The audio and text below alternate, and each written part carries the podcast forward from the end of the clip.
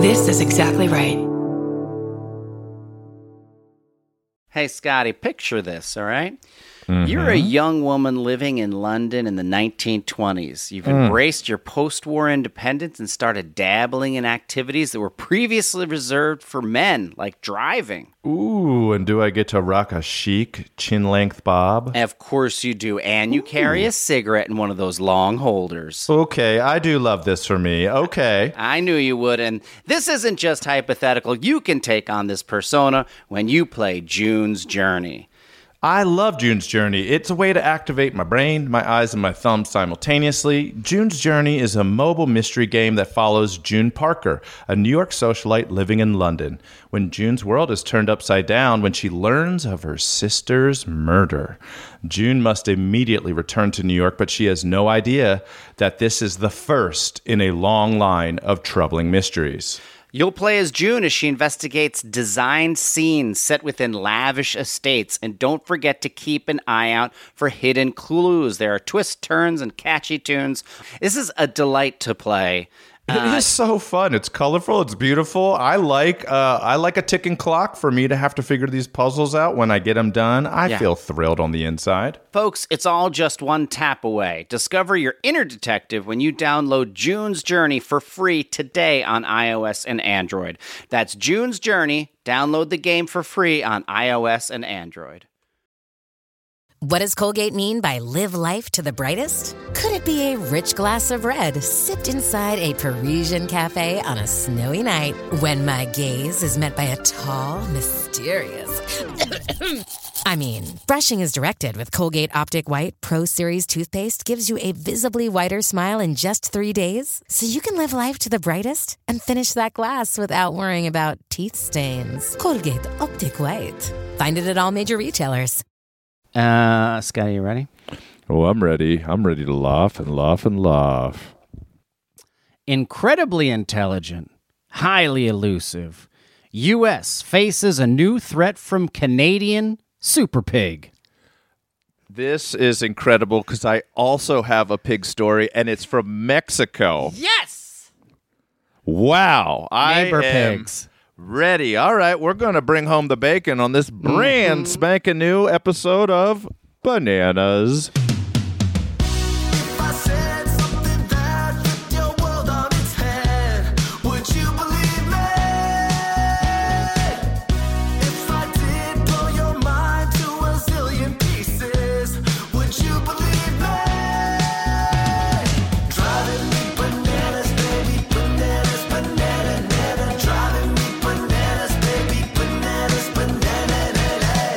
Guys, gals, non binary pals, welcome to Bananas. Sitting across from me is the number one screenwriter in the United States and my best friend, Scotty Landis. That is far too much. And across from me, the big banana, the one and only. You could see him live as a stand up comedian or on the Bananas podcast in Portland in April.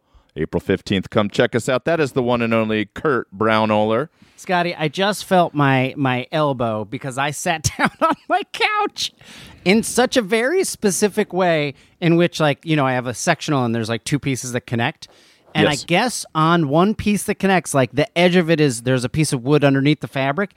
And I sat down perfectly in a way that the piece of wood punctured my elbow. So I was just like sitting my wife to from my wife's perspective, I just like sat down on my couch and then went, oh, oh. Nothing funny about the funny bone. Are you going to be okay? yeah, it hurts so bad right now. It's so crazy. That is crazy. Um, anything you got to announce? Anything else about the top, or should we get into our great guest? I do just want to say this that if you're in Los Angeles, I am hosting a benefit for uh, my kids' school. Uh, which is uh, local, our local local public school, Glenfeliz Boulevard Elementary. That's April first at the Elysian Theater, and Cristela Alonzo's on that show. Love her. Chris Estrada, Love him. Beth Stelling, Love her. Rory Scovel, Love him. Sabrina Jalees. Love her. So it's going to be an amazing show, and it's at the Elysian April 1st, 7.30, so support public schools and come out. I already bought two tickets. Oh! There you go. You're going to at least have two people there. Anyways, let's get into our guest, Cardi B. National Geographic magazine named our guest the best mammal to ever walk the planet. On top of that, she's a fantastic writer who has actually written for Playboy magazine and TV shows like The Unicorn on CBS and Beavis and Butthead. I've heard of that, which is currently airing on Comedy Central and Paramount Plus. And fun fact, Curdy B, she used to be a professional chef. Most importantly, she invites me to Yom Kippur every year when and sometimes I go. The great Eden Dranger. Hey Eden, what's up? How, that is such a lovely introduction. I I love to be known as the person who invites uh, people to Yom Kippur dinners. We break the fast. Uh, but but yes, it's it's like I love the break the fast because you get to eat like lox and bagels and breakfast food at like Ugh. 6 p.m. and get trashed, Best. and it's acceptable. Um, Delightful. So yeah, so that's why I invite Scotty for that. Thank you. Well, welcome to Bananas. You're one of the very few guests we've had on that truly listens to the Oh, podcast. I'm the so biggest thank stan. you for that. I feel like I shouldn't. You should like you know you shouldn't meet your heroes. True. so like I feel like uh, you know I don't like I'm not gonna go up to Obama or something and be like you know could I be a guest on your podcast or something like I read your book, sir. I feel like I followed you on on Twitter for like 10 years now. yeah And I Yeah. don't know you personally. It's funny. I was once on a flight uh, from like LA to London or something, and I was just like sitting. I, I was like in fucking like steerage, like coach, coach, like back of the plane near the engine. You were under the you were under the plane. I was under with the. dogs. I was you were in cargo. a cage. I was beyond. I was less than cargo. and some woman is like, "Excuse me," and I thought she was like, like asking me to like, "Oh, am I in the wrong seat?" And she's like, "No, I follow you on Twitter." Aw. and I, and I That's was so like, nice. I was like, "Oh, that's nice, thank you." And I was like, uh, "Do you want anything else?" She's like, "No, I just want to let you know." And I was like, "Okay." And then I Okay, felt now we won't talk. And then, then I felt really self conscious about tweeting because it was like, "Oh, is this what she like? Oh, she got this material because you just met me or something." I don't know. Yes. Uh, so I that's I remember not like I there was a time in my life where I just assumed no one in my family knew about Twitter. And so I would just tweet boy. uh, about them all all the all the time, and um, and then I think it was at my I, I went to my mom's husband's family's home uh, for Thanksgiving or something, and I went to the bathroom and started like tweeting about like family Thanksgivings and making jokes. Oh, boy. And I think one of them followed me, and then the next year it was very icy, a very icy reception at Thanksgiving. Wow. Yeah, but also, who cares? they Who need to get over it. Twitter doesn't matter. It, it's never really mattered. You were doing the right thing. It's for bathroom escapes to write down an observation and get back in there. What did we do before this? Did we just write it down on actual toilet paper, our thoughts, and just yeah, that's true though. There, there were so many thoughts out there that just we just had to hold on to. We just kept it to ourselves. Maybe sent a postcard. Maybe It just was- died younger. It was prayers, guys. It was I- just prayers whispered to the to the night sky. I miss the magazine. My dad had a magazine rack. And in, in all our bath, well, two two bathrooms, we had we had magazine racks in our bathrooms, and like Yeah. that's non-existent anymore because everybody has That's a phone, right. which is disgusting. Actually, if you think about it. Yeah. Oh, it's 100% disgusting. And we never think about it. So when I was like eight years old, there was one year where we lived at my grandmother's house, and she got Reader's Digest. And around eight or nine years old, I would just sit and read cover to cover Reader's Digest, just like a little grandpa, just thumbing oh. through, waiting to get to the riddles, just having a great read about the Grand Canyon. Or it was amazing. I love it. Our, our friend Chris, who Scotty used to work with, had a tweet, and it was his first tweet that ever went viral, which was, um, oh man, it was a Star Wars tweet, which was, what did Han Solo, what, like, oh man, I'm gonna fuck up the tweet. It was like, We'll what did find Han Solo say about his steak? What, what was Han Solo surprised to find out about his steak? It was chewy, or something Yes. like that. It was something Simple. like that and like it pe- so then it ended up in Reader's Digest, and Chris reads Reader's Digest as well, which I didn't know that Reader's Digest would just collect tweets and then publish them without telling you, and Insane. then so so older people can sit on the toilet and without a phone still read tweets. That's so funny. Mm-hmm. He reads readers like how old is he? He must be over fifty, at least sixty. No, No, he just loves Reader's Digest. Oh, that's so funny. my kind of guy. Yeah. Oh man. All right, Curdy B. What was this pig? What did he do? Ah. oh, super this pigs. is amazing. Okay, this was sent in by Sean Fister. Thank, you, you, Sean, Sean. on Instagram. Mm-hmm. This is from The Guardian, written real. by Adam Gabbett. Get Ooh, it? Get it, Gabbett. Get it. Got it good. Best in the biz. Gabbett got it. Was he got? A gift for Gavin. and here it is. Incredibly intelligent, highly elusive, U.S. faces new threat from Canadian Super Pig. okay. the, uh, the the the subhead is Northern states on alert for invasion of crossbred pig that threatens flora and fauna and is difficult to stop. Wow. Here I'm scared. I, this is crazy. This is the story is legitimately crazy. For decades, wild pigs have been antagonizing flora and fauna in the U.S., gobbling up crops, spreading disease, and even killing deer and elk. Now, Wow. as fears over the potential of the pig impact in the U.S. grow, North America is also facing a new swine-related threat as a Canadian quote super pig, a giant quote incredibly intelligent, highly elusive beast capable of surviving cold climates by tunneling under snow, is uh-huh. poised to infiltrate the north of the country. First, that is terrifying. Like, just imagine, like the the the Cana- like the the border, and then they're just like burrowing under the snow and then popping up in the United Yeah. States. I love it so much. Um, the emergence of the so-called super pig, a result of crossbreeding domestic pigs with wild boars, only adds to the problems the U.S. faces from the swine invasion. Pigs are not native to the U.S., but have wrought havoc in recent decades. Uh, in parts of the country, the pig's prevalence has sparked a whole hog hunting industry. Blah, blah, blah, blah, blah. We, we, we, we see, okay, quote, we see direct competition for our native species for food, said Michael Marlow.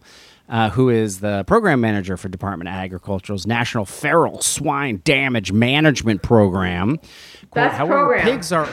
It's a Great program. program. Great program, guys. Very accredited. the Department of Agriculture National Feral Swine Damage Management Program. If, why doesn't that have like a fun acronym? Oinker. Yeah. Winkster. Quote, however, pigs are also accomplished predators. They'll opportunistically come upon a hidden animal, and the males have long tusks, so they're very capable of running and grabbing one with their mouth. They'll kill young fawns. They're known to be Dear nest Lord. predators, so they impact turkeys and potentially quail. Uh, the wild pigs are also responsible for a laundry list of environmental damages, ranging from eating innocent farmers' crops to destroying trees and polluting waters. They also pose a human health and safety risk. A pig is a quote mixing vessel. I have Oh, no boy. idea where they got that. Don't like that. Capable of carrying viruses such as flu, which are transmittable to humans. Mm-hmm. Uh, National Geographic, uh, that who, who loves Eden, uh, reported that pigs the have the mammal of the potential- year. Best mammal of the year is a huge award for National Geographic. And I competed pigs with have- a super pig. I know. Good luck next year. The pigs have the potential to create, quote, a novel influenza virus, which could which could spread to humankind. Great. Great. Great. We're, Uh, so anyway, they're out there. They're burrowing in the snow. They're coming upon animals hidden, attacking, and they're making everybody sick. Super pigs, folks. We got to stop these pigs. can't, what happened to Babe? Like, why can't What they, happened to Babe? why can't they all be pigs like Babe? Like, why are we Pink, the classic pink pig. like that's all I want. Like, you know, Yeah. I, I mean, also it's very trendy. I know with dogs to crossbreed because they make cute, like you know, labradoodles or Yeah. you know whatever they're called. They're always Everything. Called yeah, they're all fucking mutts, right? Um, I, I, I like only follow like rescues on Instagram, and it's a horrible habit because I want to adopt all of them. and they're all like. Me too. They're all like, this is this is tiramisu, and he's 18% Chihuahua and Very cute. 20% Australian Shepherd, and but these hogs, nobody wants that. Like, No. yeah, a wild boar. Wild boars are crazy. We've had a lot of stories on wild boars. Um, and then I guess the pigs are smart. So the boar's crazy, the pigs are smart. Eh, it sounds crazy. It sounds. They always say coy dogs are the most dangerous dogs. I More agree. dangerous than wolves. But going back to Bi- Babe and Babe Pig in the City, the sequel, Yes. which is an equally great movie. it's an imagine amazing. It's a real departure from the first movie. Somebody had to pitch that movie. Some grown person, I Yeah. don't know who wrote that movie, but we can find out. Uh, walked into several studios, I bet, and said, "Boy, do I have an idea for you! It's about a pig that can talk." And they're like, "Oh, it's George Miller and Chris Noonan, the George Miller." Oh my gosh! It was George Miller from the Mad Max franchise. I swear What? to God, Made and Chris Noonan. Babe, Pig in the City. Yes, the guy that did all the Mad Max movies co-wrote Babe and Babe Pig in the City. What a discovery! That's amazing. I would love that kind uh, of range. Like, That makes it even funnier. that makes it so much. That makes actually a lot of sense. Yeah, it's a it's a little bit like a barnyard Mad Max situation. It's a little bit of Fury Road. It explains Babe Pig in the City a little bit more because Babe Pig in the City is a wild world. You know, it's just all these animals running hotels. It's like a small Venice. Everything's like a quarter size than it should be. I mean, So I want to know what the execs were thinking saying yes to this pitch. That's and then it was huge. It was a huge movie. They, was they made huge. two of them. Yeah, what was going on that day where everybody, where adults got together and like talking pig, super cute, everybody loves it. I guess maybe Charlotte's Web teed it up in life that we're used to a talking, adorable farm pig. You know, I would put I'll bet I'll put money on it that it was like we now have the technology to make this pig fucking talk. and that was it. They're like, "Well, why if we could do it, we we have to do it." That was it was easily. It was greenlit immediately. did Homeward Bound come first? God, what a great movie Yes. too. So that was Yes. the talking dog movie, right? Yes, that one and Milo and Otis. But then I think they've gone back and been like, boy, they weren't nice to those animals. Like I think years later, I think there's a reason why we don't get those movies. now. Yeah. Oh, that's good. We've a good learned point. our lesson. Yeah, they got canceled or something for. There was a dog movie that came out recently, and there was like people like, "Look at this dog jumping in this river." Bad people made the dog jump in the river. I don't know any more details than that. You don't need to. Can I tell That's you That's the thing. when I was working on the Unicorn, which was just like a single cam sitcom on CBS. The the Mm-hmm. I main, remember. the the main character. Yeah, Walton Goggins was the star, and the main he- he had on the show he had two dogs.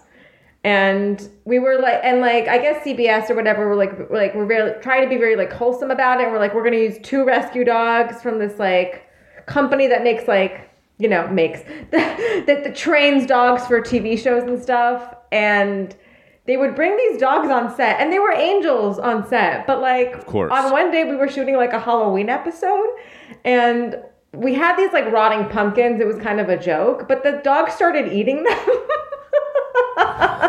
These dogs had like the biggest appetite, and they would just start eating like random crap around the set. Really? That it, it became a problem, so they couldn't like. We used to just hang out with the dogs. It was great, and like Oh, Paramount was like the dog friendliest set like studio I've ever seen. But after the dogs started eating the Halloween stuff, we like, they couldn't free range anymore around. It was I don't know.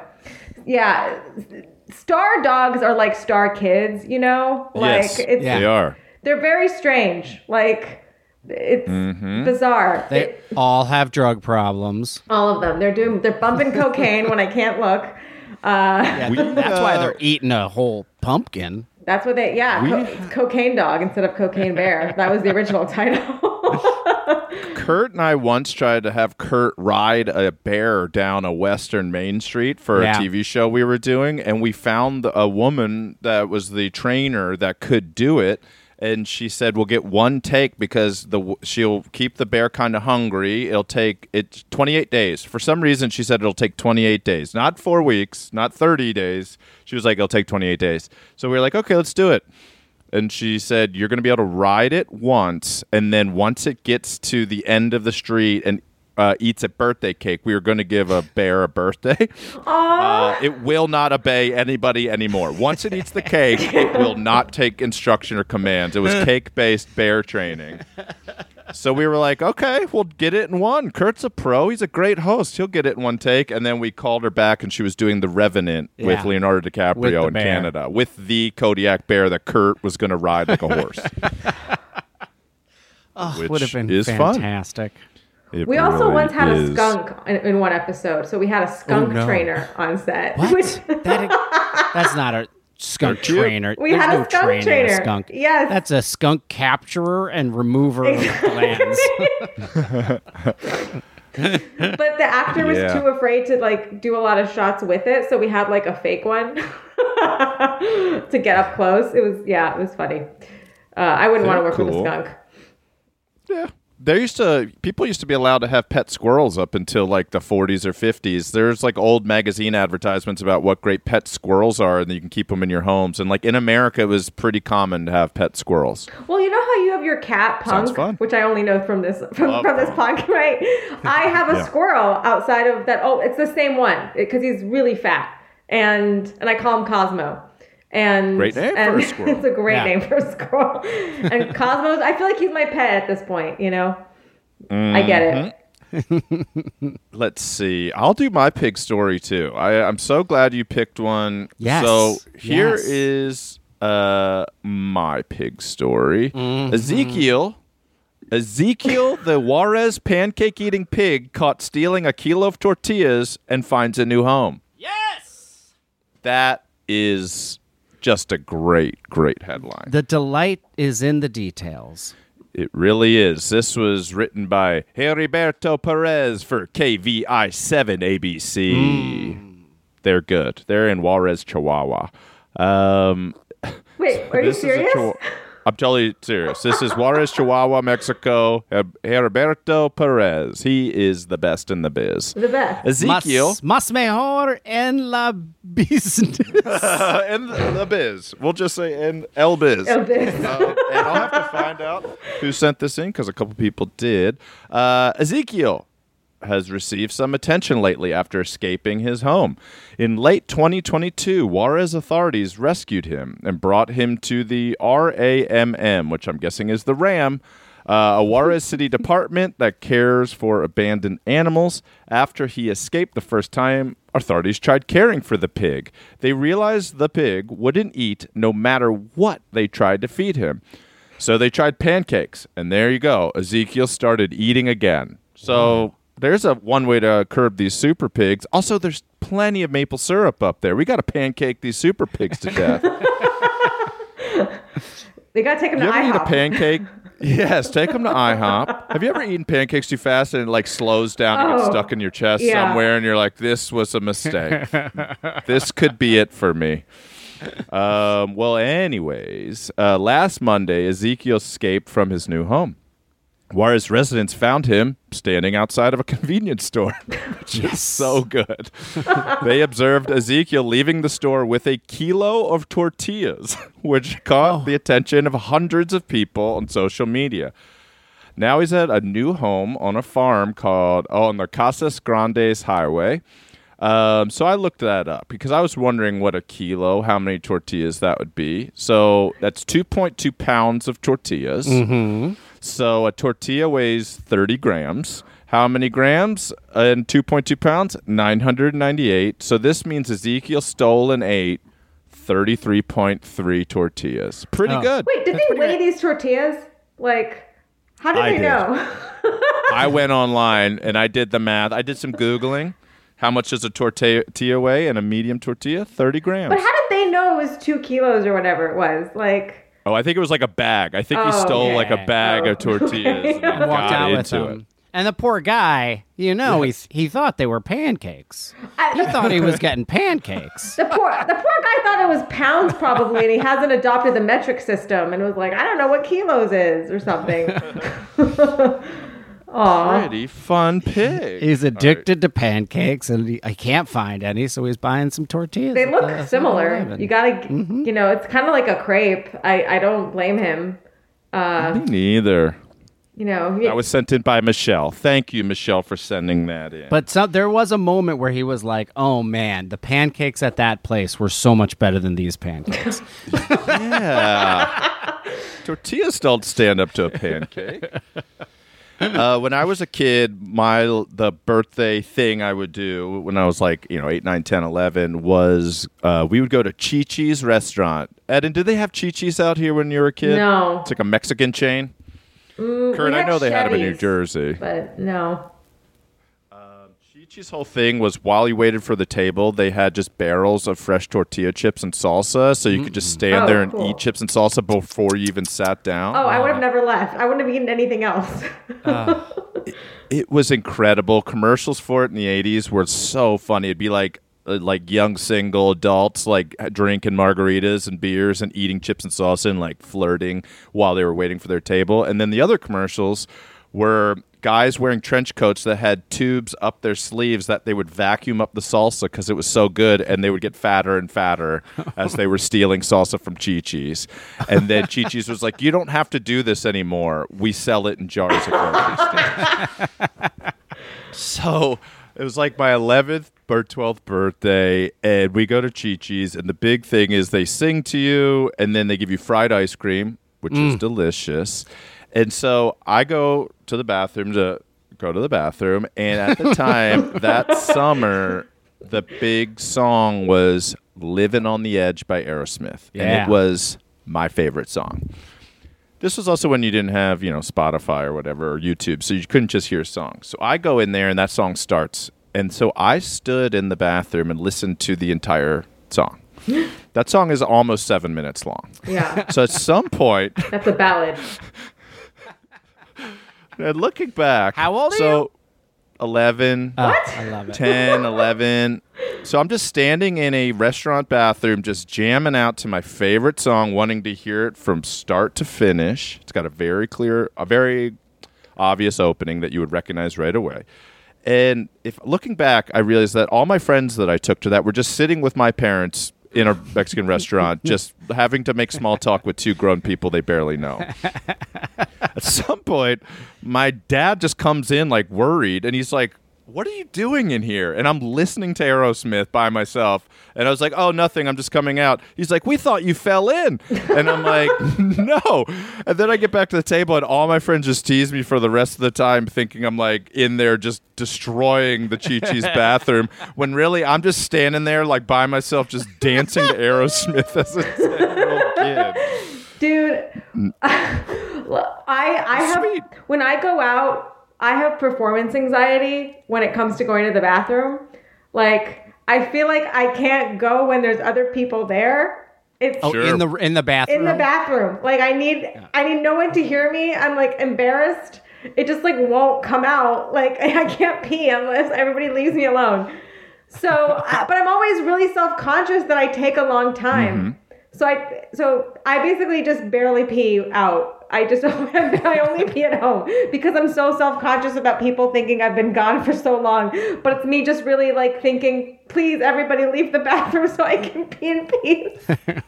They should play Aerosmith loudly in every public bathroom, as loud as they can. In a band that nobody actually likes, and then it just re- lets you all relax and make the noises you need to make in this In, world. in Japan, they have this thing where you can turn on music when, when you're in the bathroom, The so no- it drowns out the piece that's sound or whatever.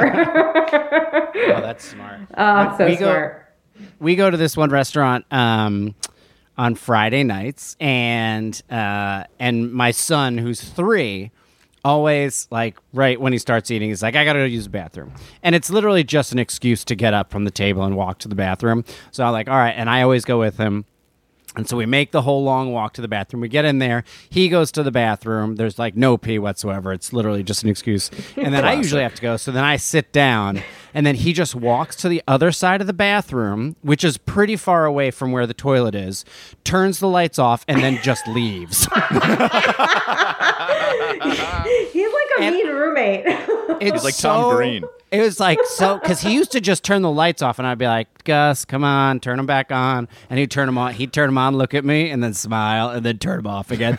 but now his new thing is like turning, shutting them off, and opening the door and walking out. And he's and he's three, and it's like. The bathroom door is right near the um the the, the kitchen entrance, Yes, so it he could is. easily just like walk right into the kitchen. People are coming out with food. He's very little. So I have to like with my pants around my ankles like run over in the dark in pitch darkness and like open the door and grab him but without anyone seeing me, you know. It's like it, it is ve- it's really Mm-hmm. I'm it's his really father. I'm his father. It is That is strange so too. good. Like when when we were when I was little and I had to call someone on the phone, I had to make small talk with their parents until the, they came. home. Like, Yes. hey, can I speak to Jenny? And they're Yeah. like, yeah, hold on. And like, oh, hi, Mrs. You know Albertson. How are you? Like, how's the weather? How's your? Just husband? opening grocery stores all around California, Florida, and parts of Texas. it's it's so weird making small talk with your friend's parents while you're waiting for like your friend to come downstairs. It was so embarrassing. But there was always one kid growing up that would somehow find his way to the parents, and then you'd be like, "Where's Tommy?" And they'd be sitting in your living room talking to my parents, or you'd be like, "Where's Mike?" Or where? Yeah, where's Kristen? You're like, "Kristen's upstairs talking to your parents," and they- they're always your parents' favorite one. Yeah. I remember it so when I watched that movie eighth grade.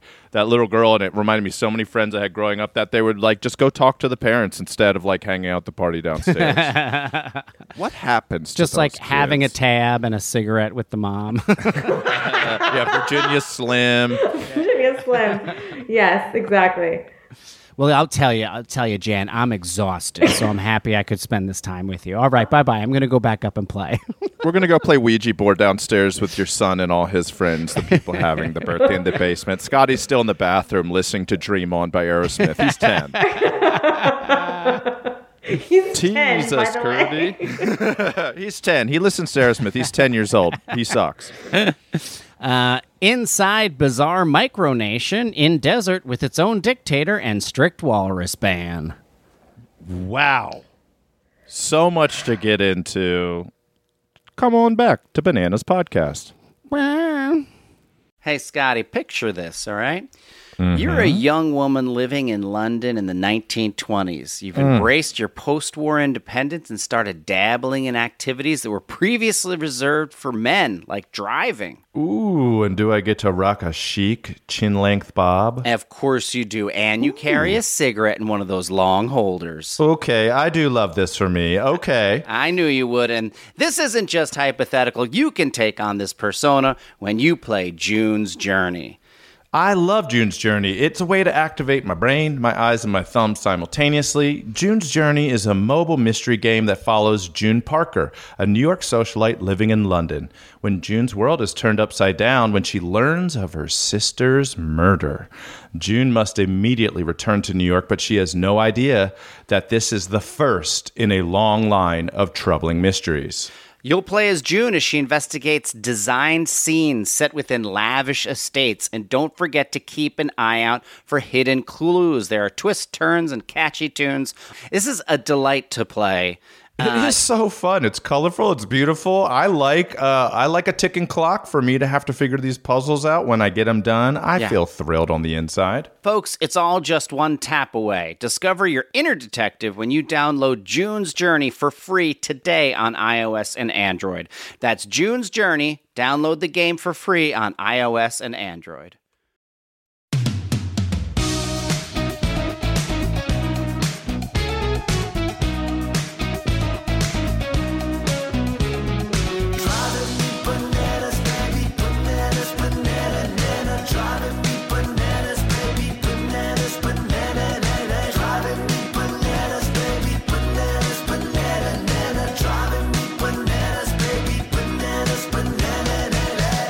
Folks, we are back.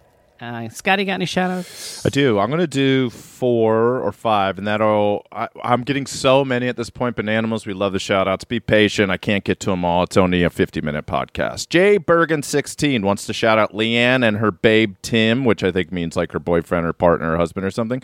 Uh, they are getting hitched. Oh, there we go. They're getting hitched in April, and they sent us an invite, Curdy B. So who knows? Um, if it's in Portland on the 15th, we'll squeeze it in. They also have a dog named Papaya, which is a great name for a dog. Uh, Marissa wants to shout out her husband Matt for one year of sobriety on March 16th. Congrats. It's uh, a huge, big deal. Matt, congratulations. It's the right thing to do. You're saving yourself. It's a beautiful thing. Those are my words. Your Marissa did not say that. Um, Alex wants to shout out her little sister Rachel, who does two hour long drives to assist with brain surgeries. Oh wow! And she Just listens to fingers in bananas. there. She just sticks her fingers in there. yeah. Is this helping? Does this help? Does it, could you please stop? Would you not come anymore? Yeah, please, Rachel. You're get, making Could it you weird. like not come in today or ne- or ever? What's she doing? She's listening to bananas and staring at you. she also, Rachel has a uh, little side hustle called Rachel Draws People Poorly, which is at Rachel Draws People Poorly, where you can get yourself drawn terribly. Maybe we should get it, Kurt. I would love it. I could do that and- business. I could draw. Yeah. I just can't draw. I just can't draw. Um, Ainsley, I believe, or Ainsley. Let's go. Yeah. Ainsley Lockridge wants to shout out the Peaches, which I think are a couple whose last name are Peaches, which is great. incredible. Great. Uh, for giving birth to a baby bananimal. I think it's their first child. Uh, the Peaches are the best in the biz, apparently. Yay! Peachy is also the name of a Pacific Northwest band from the '90s on, on I believe, Kill Rock Stars, and they were awesome mm. as well. So shout out to them as well. Shout out to those to the Peaches and Kill Rock Star. Kill Rock Star sponsored Kurt's jet ski going down the Mississippi. and last but not least, we got this message that wants to stay anonymous, but I do think the Bananimals are going to be into it.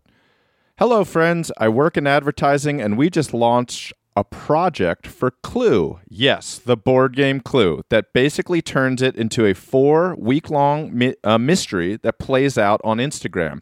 There are interrogation videos, there's physical evidence, basically all the things true crime fans love to dive into. And the storyline was written by the anonymous Bananimal who sent this in. So, congratulations. That's an awesome gig. If there's anybody out there, a bananimal murderino, a murder banana, a murder bananarino, whatever you want to call yourselves, you can go to at official clue on Instagram and play along. That's at official clue and play along. And that's all we got. Keep sending it in to the Bananas Podcast on uh, Instagram, where we interact with you and we have lovely chats. And keep sending your stories. Thank you to the Bananimals. Thank you.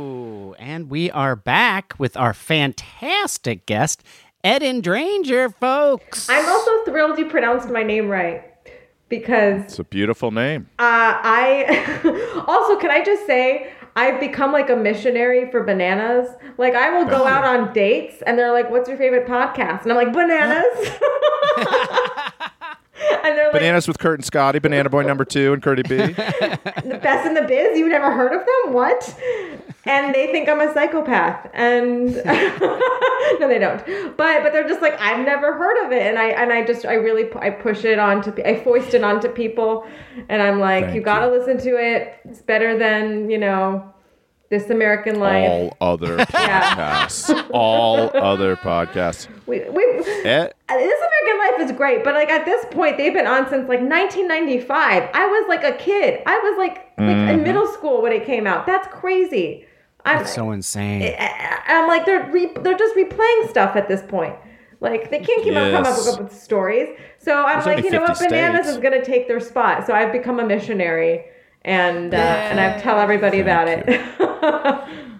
Eden and I went on a, a friend date of sorts not long ago, and it was my first time going to an axe throwing yeah, place. oh yeah, the one. Did you Was go to that- the one in like North Hollywood or above North Hollywood? it was We Hollywood. went in Hollywood. Yeah. Oh, okay.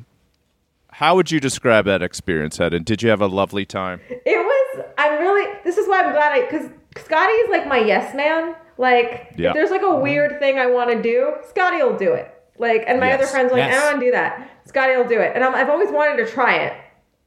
So it's strange because it's in a strip mall. It is. It was Do Uh, they serve alcohol? beer. beer Okay. yeah and there was we were like playing around with it and i'm terrible scotty got better scotty was like Mm-hmm. okay at first and then got like pretty good by the end i was like terrible to like mm, bad It's surprisingly hard. Yes. It- it's weirdly hard. but we were there with like i think like a first date with these Yes, we people were. that one of them was the stuntman for spider-man and he was so was. fucking good at it He was amazing.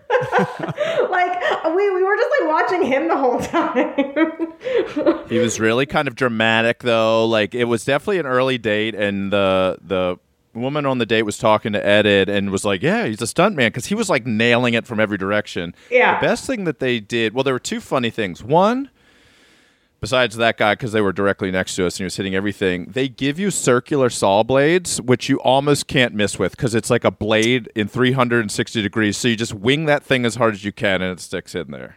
Awesome. Awesome. Easy. Two, Eden will remember this. There was a guy that brought his own stuff. Oh, yeah. Do you remember that guy that brought his own arsenal of sharp throwing shit? Oh, you mean there there was a like, there a- was a serial killer there. a serial killer showed up. That's cool to practice. Yeah. He had, yeah, he had like his own blades, his own hammers, Yes. everything. Yes. Like, and he carried Throwing it even. stars. This is where my Yeah. this is where my chef knowledge comes in. So when I was in culinary school, we had like a kit with all our knives that we had to carry, and he had that same fucking kit, but it was instead Yes. of like you know like mm, you know but like fish boning knives, it was like these like axes and Yeah. weird blades and stuff and. There by himself, just Of course, he's going by off. himself. Just- He's not on a date. He's not on a date. also, wasn't that good at it. That's the one part. If he's a serial killer, going to be attempted murder. These will not be full blown murders because he was not sticking his weird sharpened screwdrivers and stuff in there. No, he, he needed he needed lessons from the Spider-Man stuntman. Uh, Yes. I mean that guy really could have given like lessons to everybody. They had like a He person excellent. kind of help us and like teach us how to throw and like use your body but not your arm. It was just like weird and like there's like a technicality to it. But like I just wanted to watch this stuntman fucking Me too. like Me too. Who he kind of looked like Tom Holland, right? He it was, he was. Tom Holland stunt double. Yeah. Wow. I looked at him and I'm like, he's like cute, but like in a weird, like this is not real way. Like like a like he Yes. was a movie star type, not Uh-huh. and and and he is sort of, I guess. Yeah. In his own way, he is until he gets severely injured and moves back to where he's from, like all stuntmen. It's funny because the woman when she was tell his like date or whatever, I, we were both like, "Wow, he's really good," and she's like. He's a stuntman. He's he does the he he did Spider Man. Yeah. We're like, have fun later, honey. I this is know. gonna get weird. I know. Yeah. Um, so I've heard a rumor, Eden, that as you know on the on the podcast, we have a third banana boy, uh, whose name is Charlie Fromage. of course. Oh yes, yes, of course. And I've heard a rumor that your father invented the fan guy. yeah. Is that true? he helped invent it. Uh, wow! I uh, I wrote a movie about it because I think the story's bananas of how that happened. But um, but yeah, he and this other balloon designer and this Caribbean artist. They premiered at the 1996 Olympics. You can Google it. Yep. You can see it. They- Whoa. Gloria Estefan was playing, and uh, they had like I think 20 Charlie fromages that were all white, and they had hair and like a neck too. They had like a neck and a little head. And they were all around the stadium, and they're just like flailing around um, to like Stevie Wonder and Gloria Estefan, which like really slapped, honestly. Like, Uh, it's incredible. I mean, it's absolutely incredible that he invented those. And we take Charlie to every one of our live shows. He's honestly Banana Boy number three in a very real sense. So, what was your dad's name, Eden?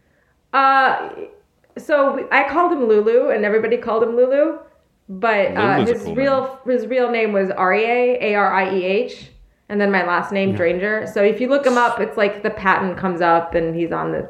But he sold his share of the patent because he wanted he, did, he didn't think anything would happen to it. He's like, ah, this is a dumb thing. Like, what's gonna what's gonna happen? And cut to it's Oh, like in every car dealership. Yeah. so I don't own an island. No, I don't make any money off it. Uh, but but the funny thing too is also the patent. This is like a little inside baseball thing about Charlie Fromage. So the patent that mm-hmm. the original invention is, if you look, it's bipedal, so it has two legs and two Oh, vents. Oh, interesting. Yeah, and that's So it was what- two fans originally. yeah, and like a yeah, and it would connect at the ah. top. And the ones that you usually see are just one fan, and Yep. they don't have a patent for that one. That one, like I guess, so that's usually the one you see. And uh, Oh, yeah, that's interesting. So it doesn't matter. It wouldn't have mattered anyway if he if he hadn't sold it. not really. But like when that movie Nope came out, my everybody was texting me. Yes, we got a lot of DMs too. We got a lot of messages that people were like, "It's Charlie Fromage." That's so great. Yeah, and I really I like that So you guys called it Charlie Fromage because like, I, m- my dad called it the Fly Guy. And Fly guy. I Yeah, yeah, but I call it a tube dude.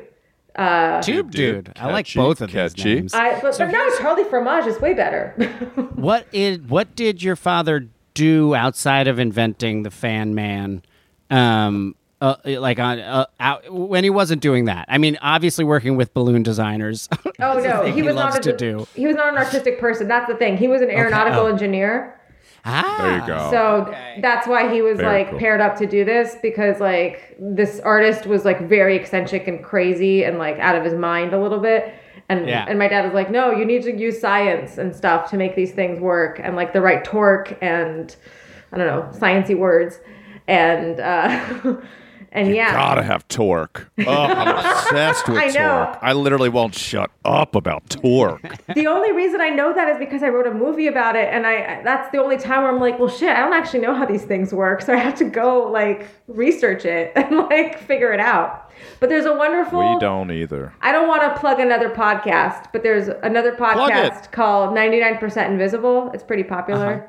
Um, there's one called uh, Inflatable Men. And my dad's not on it because he them. passed away like 10 years ago. But the two other guys that invented it are on it. And it's like 14 minutes. And they tell you the story Cool. of how they invented it. And it's really fun. oh, nice. And, uh, and they don't mention Charlie Fromage by name, but they should.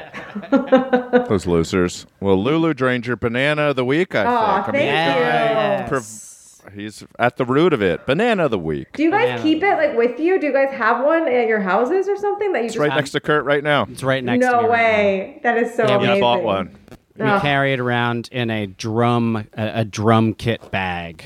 Yeah. What a Base disappointment. It's like not a drum. It's Oh, the TSA hates it. Every time they're like, and this is, and I'm like, it's Charlie Fromage. He's a tube dude. He's a dude, dude. I love it. All right, do you want to hear this story? Yes, sir. Inside bizarre micronation in desert with its own dictator and strict walrus ban. Okay. Uh, Okay. I I cannot remember who sent this in, and I apologize again. My my computer keeps erasing the. I hate names. computers. But it was in the of the 'em. Mirror. Um, dot co dot uk, but uh, it. but it is real. But it is real. Um, and this was written by. This is great. I love this. James Liddell, U.S. U.S. audience writer, and Charlie Jones, news reporter. So Really? this is a this is sounds like a user generated story here. Sitting in a remote part of the vast Nevada desert is a strange micronation with its own dictator, a currency based on cookie dough, and a complete ban on walruses. Yep. The bizarre Republic of Molossia sounds like the fever dream of a sleep deprived comic book writer, but it's very much real, even if they haven't managed to get formal recog- recognition from the UN quite yet. Okay. Found in the Dayton Valley near Carson River, it was founded on May 26, 1977, by Kevin Baugh, who serves as dictator, and his friend James Spielman. Although James has now left, President Baugh, Loser. after who the capital of Molossia, Baughston Town, is named, stayed with it, and under his steady rule, the nation has flourished to include three residents.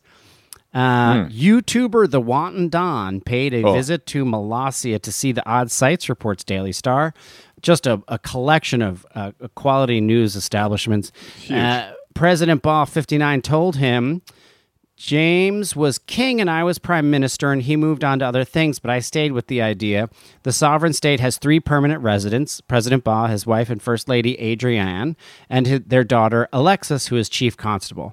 While President Baugh claims Molossia is an independent country, does not receive recognition from any other member states of the United Nations. Um, but like any other country, Molossia has a complex legal system, its own set of rules. Such laws include it being illegal to cause a catastrophe and illegal to play percussion instruments. Catfish, walruses, missionaries, and tobacco are also banned. Uh, but wrongdoers beware. There's a singular jail cell for those who cause mayhem. Good. The micronation runs an intricate monetary system, as President Baugh explained. Quote, Molossia's money is called the Valora, which means valuable good. in our second language, which is So good. Oh yeah, Uh, William Shatner loved Esperanto. It was going to be the universal language for all all peoples to speak, and it did not work. Never took off. Nope. Uh, we are on the cookie dough standard here in Molossia. Our money is all based on cookie dough. President Baugh runs a tight ship, conducting his duties from his Oval also uh, Oval Office, where he also writes the country's rules. When asked how he comes up with policies, he replied, "Mostly from my head and stuff." I love this dude. The Molossian Navy is a tight knit operation run from the arid desert and consists of a small fleet of inflatable kayaks. Um, currently, we are at war with the nation of East Germany, President Baugh Smart. revealed. Smart. Um, he claimed East Germany, which has ceased to exist since 1990, quote, disturbed his sleep while he was stationed in West Germany after World War II. President Baugh claims East Germany still exists in the form of an uninhabited place just outside of Cuba called Ernst Thalmann Island. He added, There is no room with whom to arrange, there is no one with whom to arrange a peace, so the war still goes on forever. Good. Probably forever. Yeah. Um, so this is so he gives tours. There's a photograph. First off, he also wears like full, like like junta style dictator military uh, Smart. garb, and he gives tours. I'm seeing a picture right here. Um, he says we don't really get involved with the politics of the United States. They've never really gotten involved with us. Good. Um, we pay taxes, but we call it foreign aid. Um, Yeah, so oh, they yes. didn't go full because there's a couple different ways. Like when we were looking up East Banana Land and Carly Olson was helping us, Mm-hmm. you c- there is a way to become an independent micronation where you are recognized by the UN and you actually are a sovereign nation that you and you don't have to pay taxes or. There's Oh. a symbolic one, which is what this is, Yeah. where you ba- you basically get everything together, except you're not recognized by United Nations, Right. which is what East Banana Land will be. Yeah, exactly. How is East Banana Land coming along? I was gonna I'm say. waiting on one paycheck. I'm still waiting on the same exact movie that I sold over well over a year ago, and I have not been what they call in the biz commenced. So as soon as I get commenced, going to Cloudcroft. So I was talking to an architect though about designing something that was site specific, so that when you were there, it like was a really cool place that you could stay. Uh-huh. And the architect was like, "I will use all." uh, local materials. It'll blend in. I was like, I just need a yellow bench and a yellow mailbox so people on road trips can find East Banana Land. He's like, that's easy. And then he said he was thinking about building uh, an elevated, like something ten feet in the uh, in the air with site specific bed and bathroom that people can park underneath it and then stay above it. So that's what we're looking at. That's amazing. So, we'll be ready to go. I'm literally just waiting on this one dumb job where I'm like, come on. Oh, the people be want it. That's cool. Yeah, Cloudcroft, New Mexico. That Seems like a cool place. It's a great name. it's. Why would they ban cookie dough? That that's so weird and like sad. Like Banning cookie dough? yeah. Oh no, no, that's their that's their currency. Oh, it's a currency. Oh, okay. yeah, The yeah, yeah. opposite. They love You cookie want to know dough. something funny? When I was four years old, I had salmonella, which is terrible. That is funny. I don't wish it on anybody. From cookie dough. From, From cookie. cookie dough. Well, I think it, I think we don't know for sure, but we suspect it was cookie dough. And and ever since then, I became like a five year old like germaphobe. And I, I would I was the I was the Yeah. like the party pooper at the party being like, are those brownies cooked all the way through? like and because I had just like PTSD from from just like salmonella and like cookie dough. Understandable. Of That's so understandable. yeah, yeah. I, yeah, it's very difficult to explain to a three or a five year old that they could get sick from cookie dough. It's very And hard to explain to them what you can and cannot eat because they just think Yeah. everything is fair game. oh, it tastes good. Nom nom nom nom nom. Like, Yeah, That's kids. that's Damn. kids class. That's kids. That's kids. uh, Oh, give that's us so one more good. to send us home, Scotty. This one's a li- this one's about two months old, but I still just love it so much. Mm-hmm. Madison Russell sent this in. Thank you, Mm. Madison Russell. You're the best. Um, Michigan priest who temporarily died claims he went to hell and saw demons enslaving humans, torturing them with Rihanna's music. Umbrella. Here it is. no. This was in Best Life, which is so funny that this was in Best Life. Uh, Farazan Mast. Farazan, best in the business, bat out of hell Mast. Thank you, Farazan or Farazone. Yeah, Farazan Mast. A Michigan priest says he temporarily went to hell, and now he's sharing details from his journey to the underworld that may offend some music lovers. Gerald Johnson says he died in 2016 after suffering a heart attack, and what he saw, and more specifically heard, was horrifying. Johnson says he saw terrible, gruesome sights of torture and pain and heard music that was designed to cause maximum trauma. Here's what he says he heard during his death experience, which is a great sentence to write when you're uh-huh. reading an article that has a headline. Of course. He says instead of heading straight to hell as he expected, weird already. Why He did this guy to go think straight he was straight to hell? exactly? He went. Interesting. Um, he said uh, he went down to the pits of hell. "Quote: I thought I did so much good during my life and helped so many people that I would go to heaven, but even so, I went down to hell." what? this guy, this is amazing. What a loser. I love this guy. Johnson says he saw demons enslaving humans and a man walking on all fours like a dog and getting burned head to toe. His eyes were bulging, and worse than that, he was like a hellhound. Okay. And worse than that, he was like a hellhound. uh, Johnson claims hell is much worse than he could have ever imagined. What a naive bozo. I entered the very center of the earth, Johnson says. The things I saw down there are indescribable. It brings up so many difficult feelings when I talk about it. No one deserves that. Johnson said there's a section of hell where music is played, but very badly. The priest claims he could hear two songs. Rihanna's Umbrella What? and Bobby It was McFerrin's I oh, was. no And Bobby way. McFerrin, don't worry, be happy. Oh, That is the funniest two songs to go together in hell. They were being used as instruments of torture to make things significantly worse. The demon choir performing these songs was deliberately performing them incorrectly for maximum pain. Best.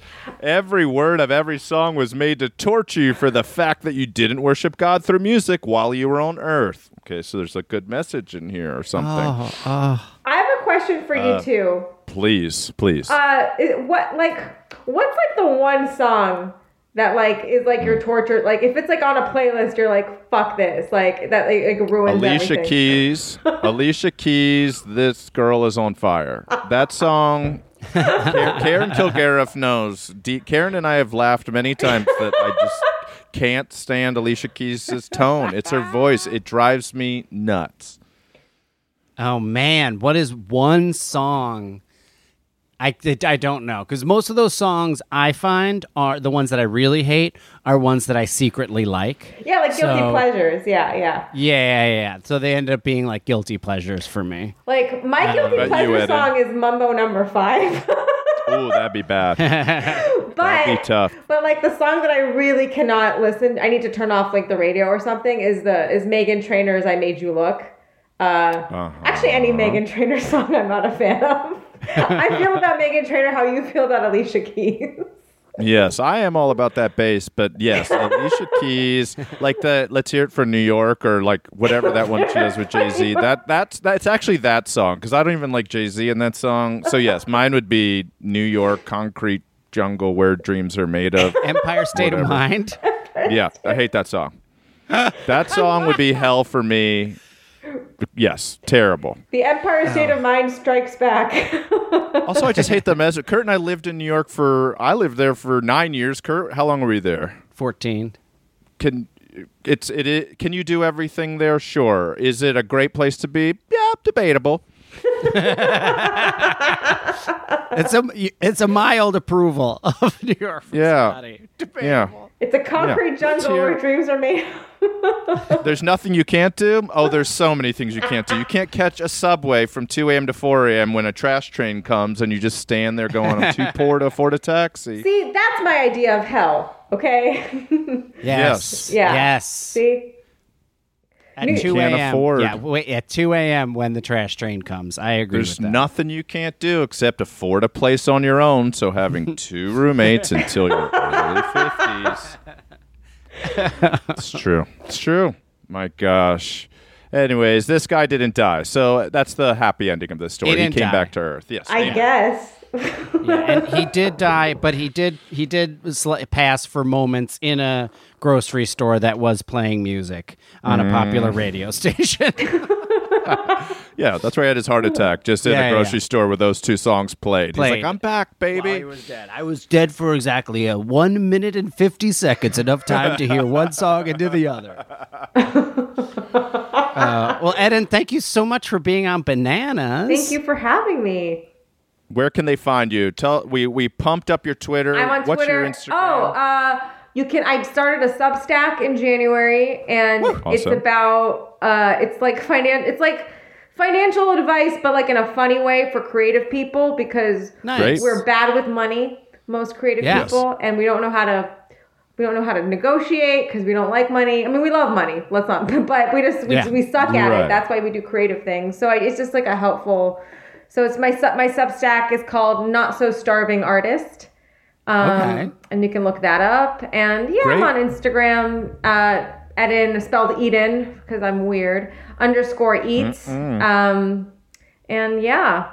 But but really, everybody should follow the bananas because I'm just the biggest banana stand. So, you know. That's right.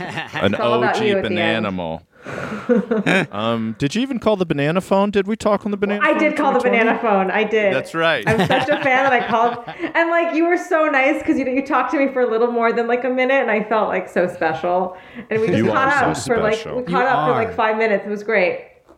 That's right. Well, you can say bananas with us, Ed, and we'll go three, two, one. Bananas. Bananas. You're all in different tones. That's good.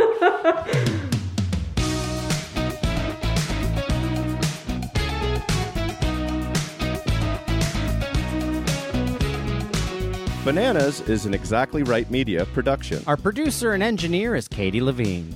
The Catchy Bananas theme song was composed and performed by Kahan. Artwork for Bananas was designed by Travis Millard. And our benevolent overlords are the great Karen Kilgariff and Georgia Hardstark. And Lisa Maggot is our full human, not a robot intern. Bananas.